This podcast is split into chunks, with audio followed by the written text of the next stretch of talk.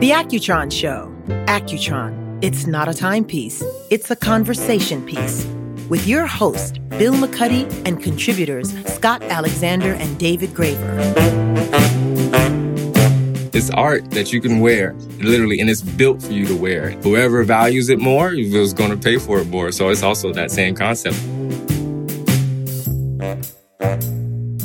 The voice you heard at the top of the show was today's guest, Jonathan Riley, founder and CEO of Better, a creative marketing agency cultivating communities, businesses, and platforms with and for people of color.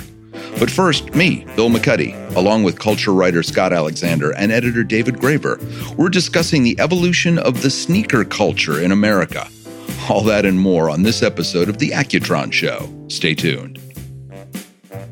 When did sneakers become a thing? That's what I want to know. I remember having just a pair of Jack Purcell's or Converse. Uh, Converse All Stars, man. All Stars. Chuck Taylors. Give and them then, to me. And then when the high top came along, that was the cool. That's what you had to have. Uh, That was the Ramones. For that me. was the 60s for me. So I know I'm Right. a little older, but uh, uh, it's turned into this big, enormous manufacturing machine, much Oh, of which was explained in uh, that documentary about Michael Jordan, the, the 10 hour thing that was. He definitely fanned the flames of shoe fandom. Yeah, and made Right, put Nike it into uh, overnight. But listen to this. This is the top 10 most expensive sneakers, uh, according to uh, an internet source. Macklemore, sadly, the Macklemore Air Jordan comes in at number 11. At, Ah, just missed the at list. $25,000. That's super legitimate recording most artist. of most of these have a, a, a connection to some kind of either sports personality or someone in the music or arts world. Number ten is DJ Khaled, an Air Jordan called "Grateful" for twenty five thousand dollars. You should be grateful if you get twenty five thousand dollars for them. Every time I see DJ Khaled or hear him shout, DJ Khaled. M&M's uh, number nine for 30 grand. Uh, those are Nikes. Air Jordans two OGs. I guess that's old guard, 31,000. Uh, Air Jordan 11 Jeters, 40,000 bucks at number seven. Number six is diamond encrusted Air Force One, $50,000. Uh, it- this is out of control. Air, another pair of Air Jordans, something called 12 OVO, the Drake edition, $100,000 Are there diamonds pair. on those? No diamonds there. See, I'm going for the ones that cost half as much and have diamonds. Here's the pandemic friendly pair Air Jordan Flu Game. Uh, they're $104,000. Uh, something called Buscemi uh, has a 100 mm diamond model, 132,000 Steve bucks. Buscemi? No, it's not Steve Buscemi. I wondered the same thing. they look like an Steve old hound Buscemi dog? does not look like somebody you'd you'd want to have uh, Air some cool, some cool, uh, some cool trees lounge Buscemi's. um, Michael Put it on your drinking shoes. now this makes sense. For $190,000, apparently you can buy at auction, or somebody did, Michael Jordan's game worn Converse fast breaks. That makes sense. yeah. There's Converse one before of a he kind, was game worn. There's Oh, of one pair of those in the world. That makes sense. correct. Now, number one, we're back to the idiots. Solid gold OVO Air Jordans, $2 million. As some artist uh, cast them in gold. You gold. know, when you want to wear something really, really heavy on your feet, wear solid gold shoes. Actually, guys, you know, right now I'm wearing Nike Air Force Ones made of cork. And while sounds they're pretty practical. cool looking, um, they don't breathe. So that's a very Really? challenging experience. but you can put notes right on them to yourself, you know, using a, a push pin. pin them right in. And if you have uh, a, a bottle of champagne that's going flat, you can just stick a toe in there. These were, in fact, collaborative um, sh- uh, sneakers done with Moet um, from LVMH. They actually arrived to my house inside of a champagne refrigerator. Well, be sure and talk to our guest about them because Jonathan Riley is someone who's out in Portland, Oregon, which seems to be the hotbed of where some of all of this has started. The sneaker culture got uh, got a huge launch, obviously from Nike. One of the things that concerned me, it doesn't seem to be going on as much, but uh, there was a whole thug uh, kind of culture around stealing the, the shoes from kids and kids who really can't Back in the- afford back them. Back in the 80s. And that seems to have sort of calmed down a little. Is it because these things have gotten so expensive? They're all in vaults? I mean, sneaker culture is ubiquitous. It's for everyone. It's for everyone now. It's like appreciating any other article of design. It's it's honestly, it's like it's exactly like fashion. Well, that's interesting because there's a company out of Detroit called StockX, and we've had a guest uh, on this very podcast talking about that and, and other things. And they represent sneakers, comic books, watches, even handbags for women. And what they will do, there's a there's like a Paris uh, there's one of the there's one that's like hundred thousand dollars that I clicked on and and I I went to my that was a size eight for like ninety eight thousand dollars was the bid. I went to my size eleven and it was like hundred and fifty thousand dollars. So not only mm-hmm. are they valuable, but their size depends on how valuable they are in terms of how popular that particular size is. StockX is an amazing, amazing company that I can't believe is making uh, a living at this, but it just proves how little we know or how little I know about this whole sneaker culture because now they are a commodity. They are a traded commodity, and we're going to learn how they're marketed and how these people are attracted uh, these different companies are attracted to different celebrities and personalities and how they launch. And I'm also really curious to know. I'm sure we're going to hear about Nike and all of the other big ones, but what's an up and comer that maybe that uh, our guest Sure. can tell us about? And David, I I will pay you fifteen dollars right now for those cork shoes just to see you walk home in your socks. I think I'll Scott's right. You should have a them push pin and a little note on them that says, uh, "Please don't steal these." The world runs on Accutron time. Accutron watches since 1960 from New York City to around the world. Jonathan Riley, welcome to the Accutron Show. Hey, Bill, how are you doing? We are good. Uh, listen, I guess the first thing we have to ask you that we're all wondering is how is it possible that little Portland, Oregon can be considered like the Mecca or the Garden of Eden for sneaker?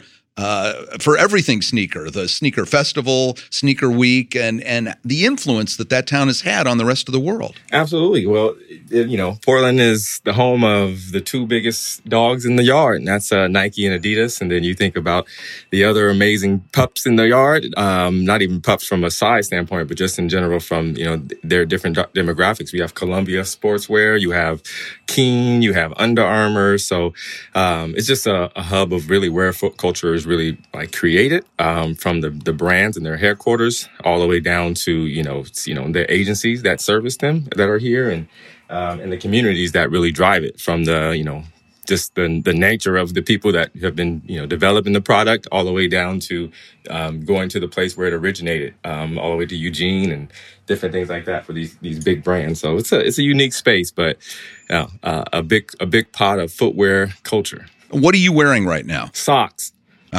no fair.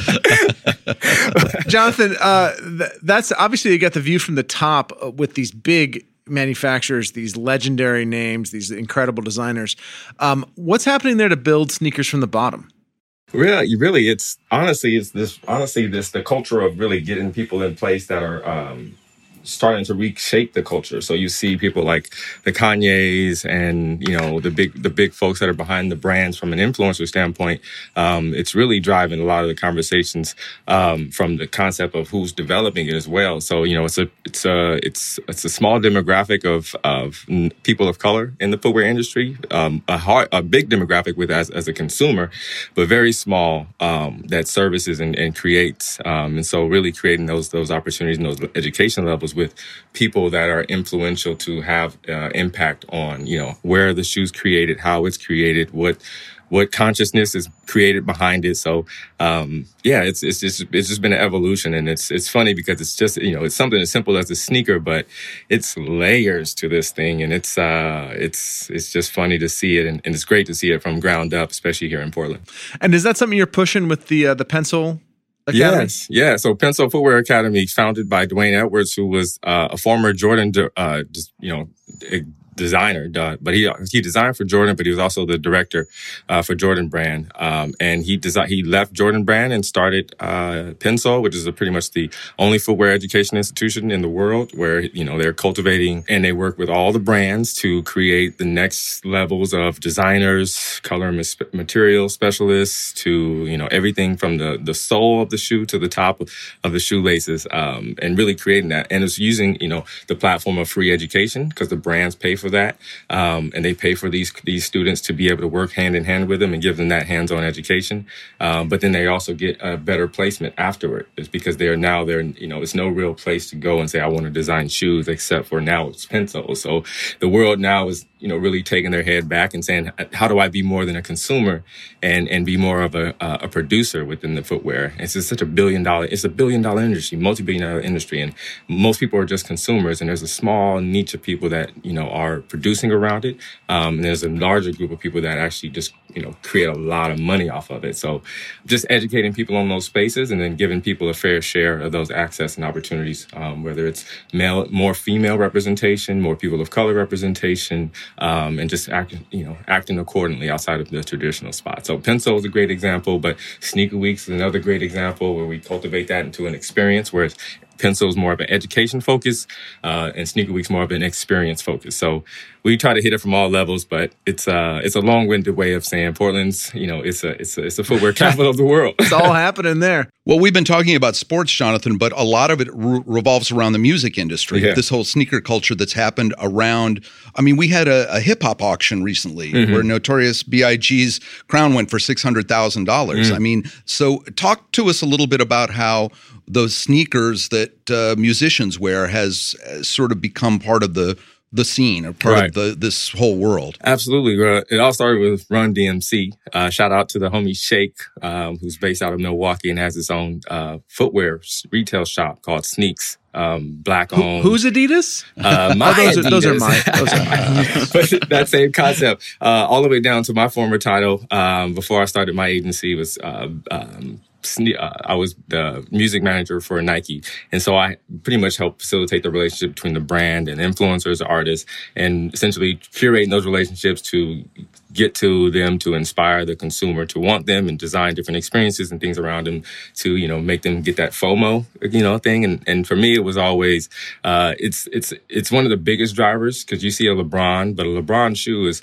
very expensive and it has a lot of technical things that you won't get the if you just love LeBron you probably won't get the full you probably won't get the full benefit unless you play basketball a lot and that's a very expensive Hey, shoe. even if you play basketball, you you're play not going to get the yeah, full yeah, LeBron that- benefit. Yeah, yeah, that's a Whereas different- if you get the Run DMC sneakers, you Yes. will suddenly You- be able to You'll rap. be able to rap. You'll be able to street battle. You'll be able to, you know, but you're a consistent shoe that comes out once a month, or I mean, not once a month, once a season. Versus, you know, you got six colorways uh, for you know for one season, like a LeBron or or a, a, you know a different high level shoe. So it's different tiers to it, but um, it's the, the the music culture is the, the the driver now, and I think that was the biggest problem with uh, you know with a lot of things with Nike is very focused on just focusing on the athlete, the athlete, the athlete, the athlete, and um, a lot of the conversations like, well, the athlete is there, but you know the influence, the people that are following and looking at these people, um, and with good reason. I, I know Kanye's one of the Kanye's quotes when he left Nike was, uh, you know, he can sell Madison Square Garden out playing one on one.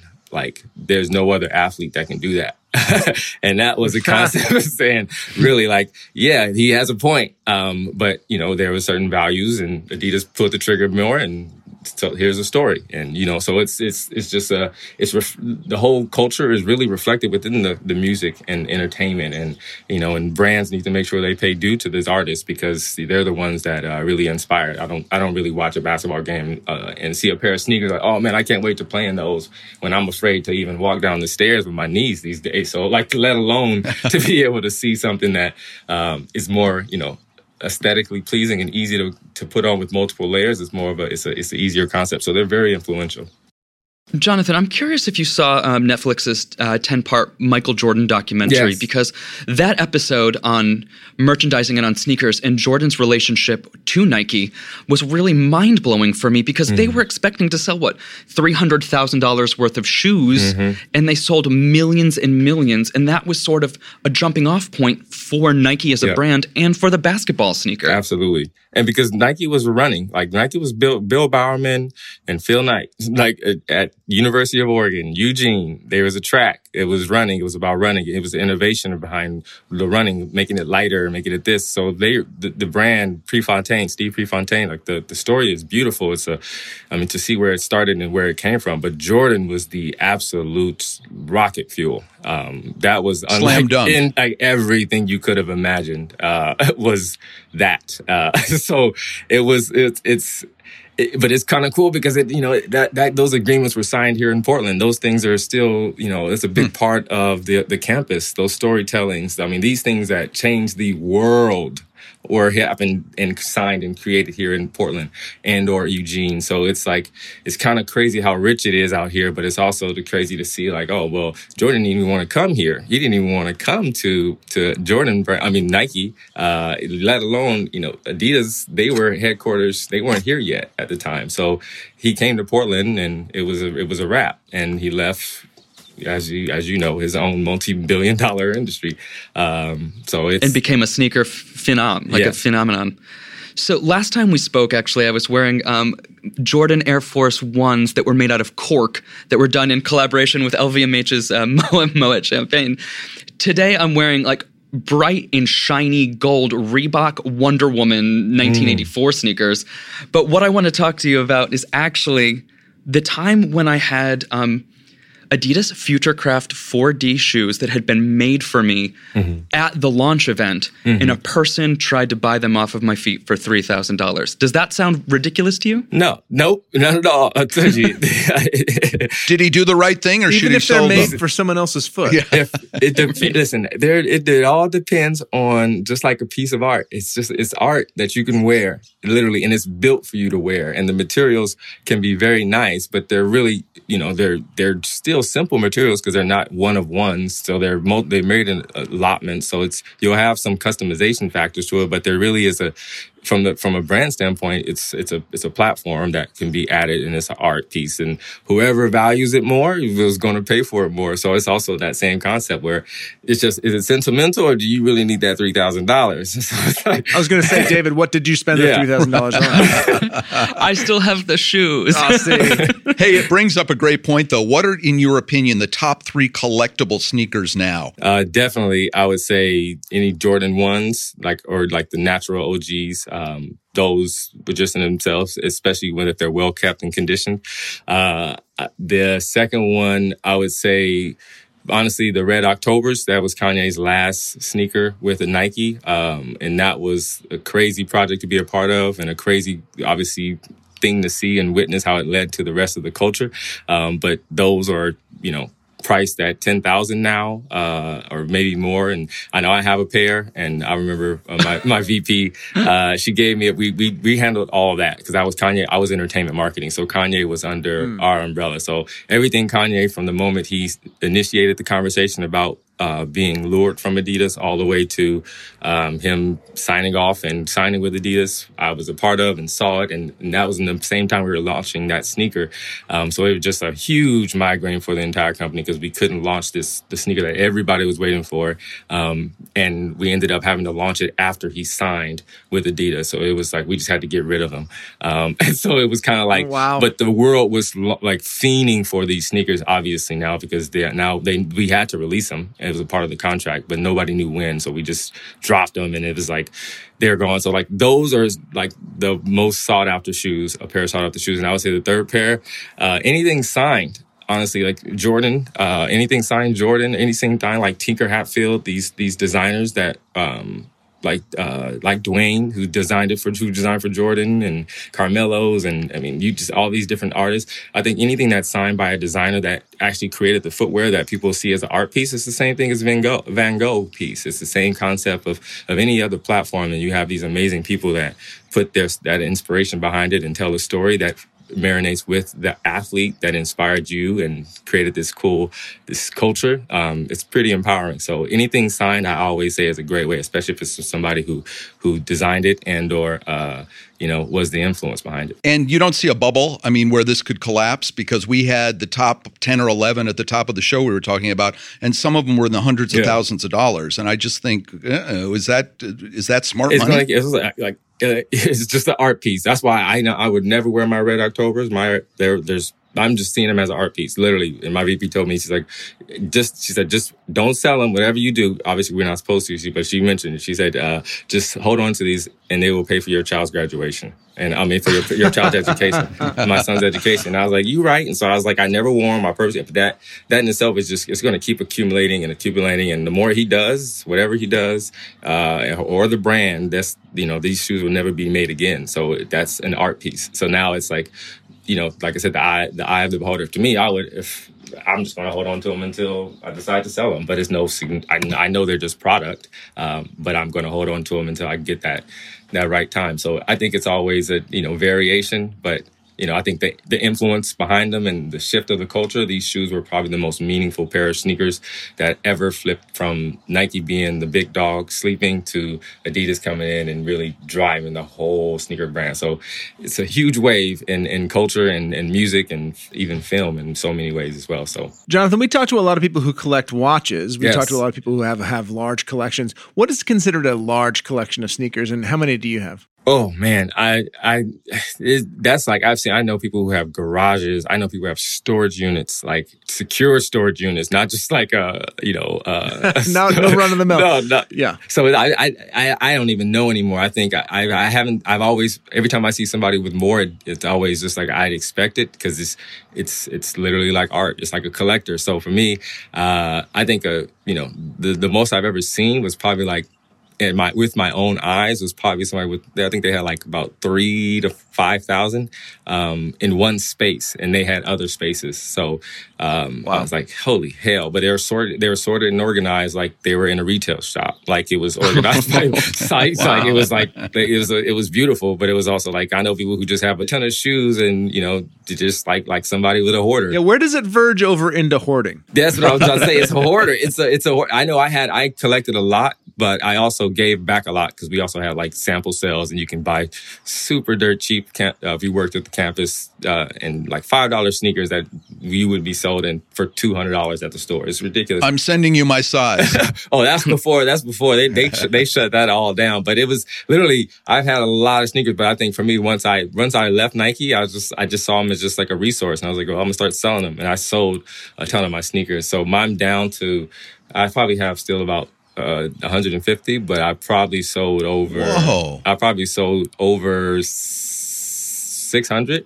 Um, Oh wow! and that was like that was just getting rid of stuff, space. I admire that. Simplify your life, Jonathan. I, I, I can get behind that. did you use StockX or did you s- just sell them to friends or how did you do it? Oh, the shout out to Index, Index Portland. Another, so just how I talked about footwear and culture and sneaker culture. Uh, there's places like Index Portland where they have literally the top sneakers, all sneakers, because they're so close to all the brands and the samples and all these different shoes that you'll never see released, and the artists and the people that come through here and everybody that shops there. So they're a sneaker boutique shop. So I just pretty much partner with them, and literally they're based here in Old Town, Chinatown, Portland, and they do all the work for me. So literally they post it on their website, uh, and people will literally tap them because they want to. So they have consistent buyers who are collectors essentially. Um, so one of the shoes I had was I don't know if you guys remember the show Entourage, but we had the uh, the special shoe we did an Air Force One for him, and that shoe I had it in my I forgot I had it, and because I was on the entertainment marketing team, so I put it on there and sold it, and then literally it was just like it was simple. They just put it on their website, and then instantly somebody hit them in five minutes, and, and it was like. Hey, John, the, your shoe sold, and I gave them their percentage, and I kept mine. I, it was the, the easiest transaction ever. Uh, but it was also they just have an audience of people that know that it's a hub for that. You know, if you want unique sneakers and your size, and and they're real, and like they they they're literally getting stuff that you would never see. Uh, that's Index Portland. I'm Yeah. just curious if if people are interested in getting into sneakers as an Yeah. investment, how would you advise them? What would you tell them to do? Definitely. Listen, like I think the easiest way to learn anything, honestly, is there's um is YouTube. And that sounds crazy and cheap, but it actually is awesome and cheap because you get to have people that'll tell you everything you're looking to know. Um, and they're just wanting to give you that information. It's a hub of information. Obviously the source of where it comes from is trusted upon like your style, your aesthetic, who, like how you learn and things like that. But um, just so much information about how sneaker culture is and how, how it's ran and people that are talking about the science behind it and the finance, um, all the way down to businesses like FDRA, and they handle all the, the regulations and taxes and trades that goes between the footwear industry and all these brands. So there's so much information out there to where um, if you're an if you're an investor, you just want to know if you want to get into invest to you know create an instant return, then like a sneaker shop or something like uh, investing in a space like an index or investing in a space that allows people to create off of that off of that platform, it's always a, a conversation um, that a lot of people here in Portland are always looking to have because it's it's it's it's so much it's so rich.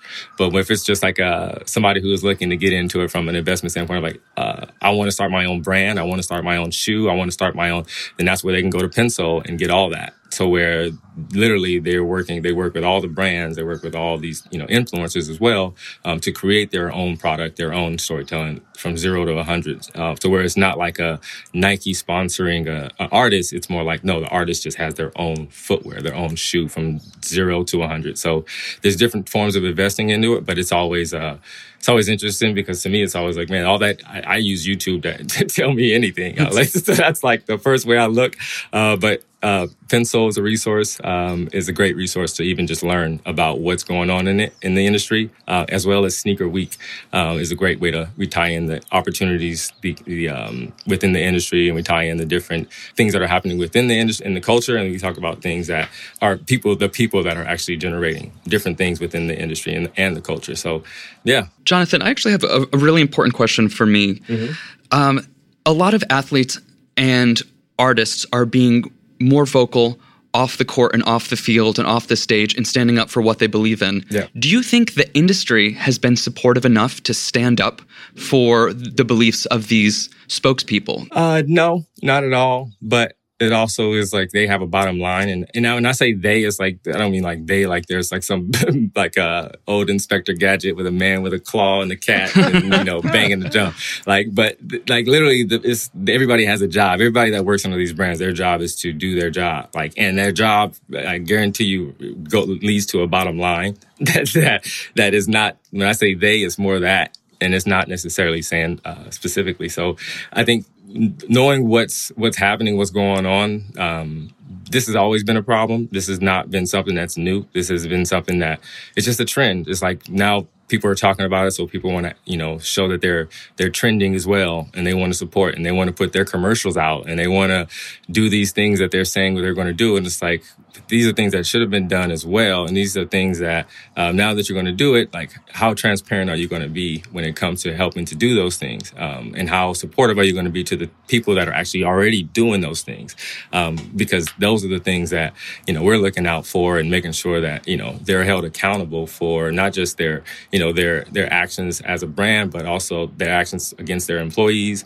and, and, the people that you know they represent and their athletes. So we do a program called Black Athlete, BLAQ, and the Q stands for quality, um, and we focus on developing and educating, empowering, enhancing Black athletes from young high school, um, middle school, high school, college to pro to retired, um, male, female, it doesn't matter. The, the, focus is to really create that community and sharing those, not just those stories, but create, sharing those resources and those networks that uh, empowers the next generation so we're not falling into the same traps, um, the same systematic programs and the same, you know, farming systems and same, you know, all the things that come with it. Uh, so it's really educating and empowering and enhancing those, those, those platforms. So for us, it's always, you know, we're doing the work and we've always been doing the work and we already knew there was an alarm at the gate. And now that we see, huh. you know, everybody's, you know, seeing that there is an alarm now, the, you know, seeing how they're responding is just sitting back and watching is not, I'm not impressed um, at all. Yeah, it's I, hard not to be a little cynical when you hear these big companies, you know, come out with these, um, say, oh yeah, we support all this and, and, everything else. Talk is cheap. You know, I, I'm curious to see in the next few years if we see these guys actually walking the walk in sneakers. You, I yeah, walk the walk. I, walk the yeah. walk. I doubt it, and I would say I I would probably get. I would probably I would probably bet my career, and I don't. My career is my own, so I guess that's not putting too much on it. But I would say it means something to you. it means something to me for sure. But the, that most of the folks that created the content, these commercials, and these these these these addressing the the situation, the problems, are agencies that are non-black, are non diverse, are non-genderly represented. They're usually white males, young white males. Right. So, so you're an anomaly. Your company is an anomaly out there. Yes. Well, I don't know any or, other. I don't know of any other black agencies here in Portland that we're and doing the work that we're doing. So the work that we're doing is like we're just doing the work. We're not telling everybody. We're not showcasing. We're not looking to you know put I mean, for an industry that's so predicated on black entertainers, black yeah. athletes, you know, to consumers have so little representation in the actual production side oh, of it. It seems horrible. insane. Jonathan, I have a technical question for you. I mean, the apparatus of footwear itself hasn't changed that much over the years. What are innovations that people are developing now for the future of footwear? Oh man, this footwear is about to get even more crazy now. I think people are starting to really break the mold, especially the brands now, even more so the brands, and they have the resource to do it, and they have obviously uh, the technology to do it. And they're probably five years, and most of them are five years ahead already.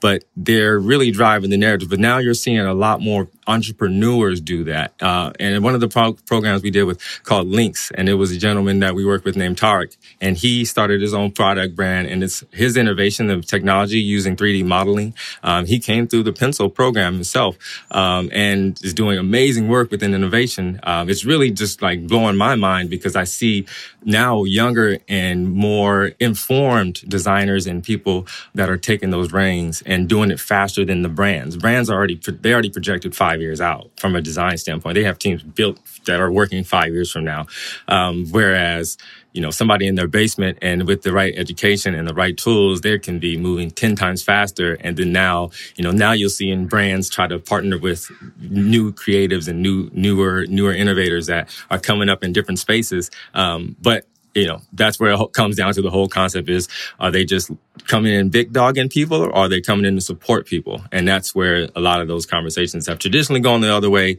But I think now more innovators and more creatives um, in places like Pensole are educating people enough to know that they can do it themselves. And I would Jonathan, with all this, with all the technical innovation going on, do you see uh, sneaker uh, creation moving out of Portland at all? Do you see it kind of moving across into different parts of the United States, or has Absolutely. Portland sort of got some magic sauce? No, in Portland, water? no, Portland just has it's just uh, just traditionally, but you know they have a lot of the big dogs here, but uh, you know uh, Boston has Converse, it has Puma, New Balance, New Balance. So yeah. they have they have a. That's they were going to do some sneaker week events there, um, but then COVID happened. But essentially, there's there's growth, and obviously New York is the mecca of footwear when it comes to how it really transitioned and how it's used more on a daily basis there than any other space in the world.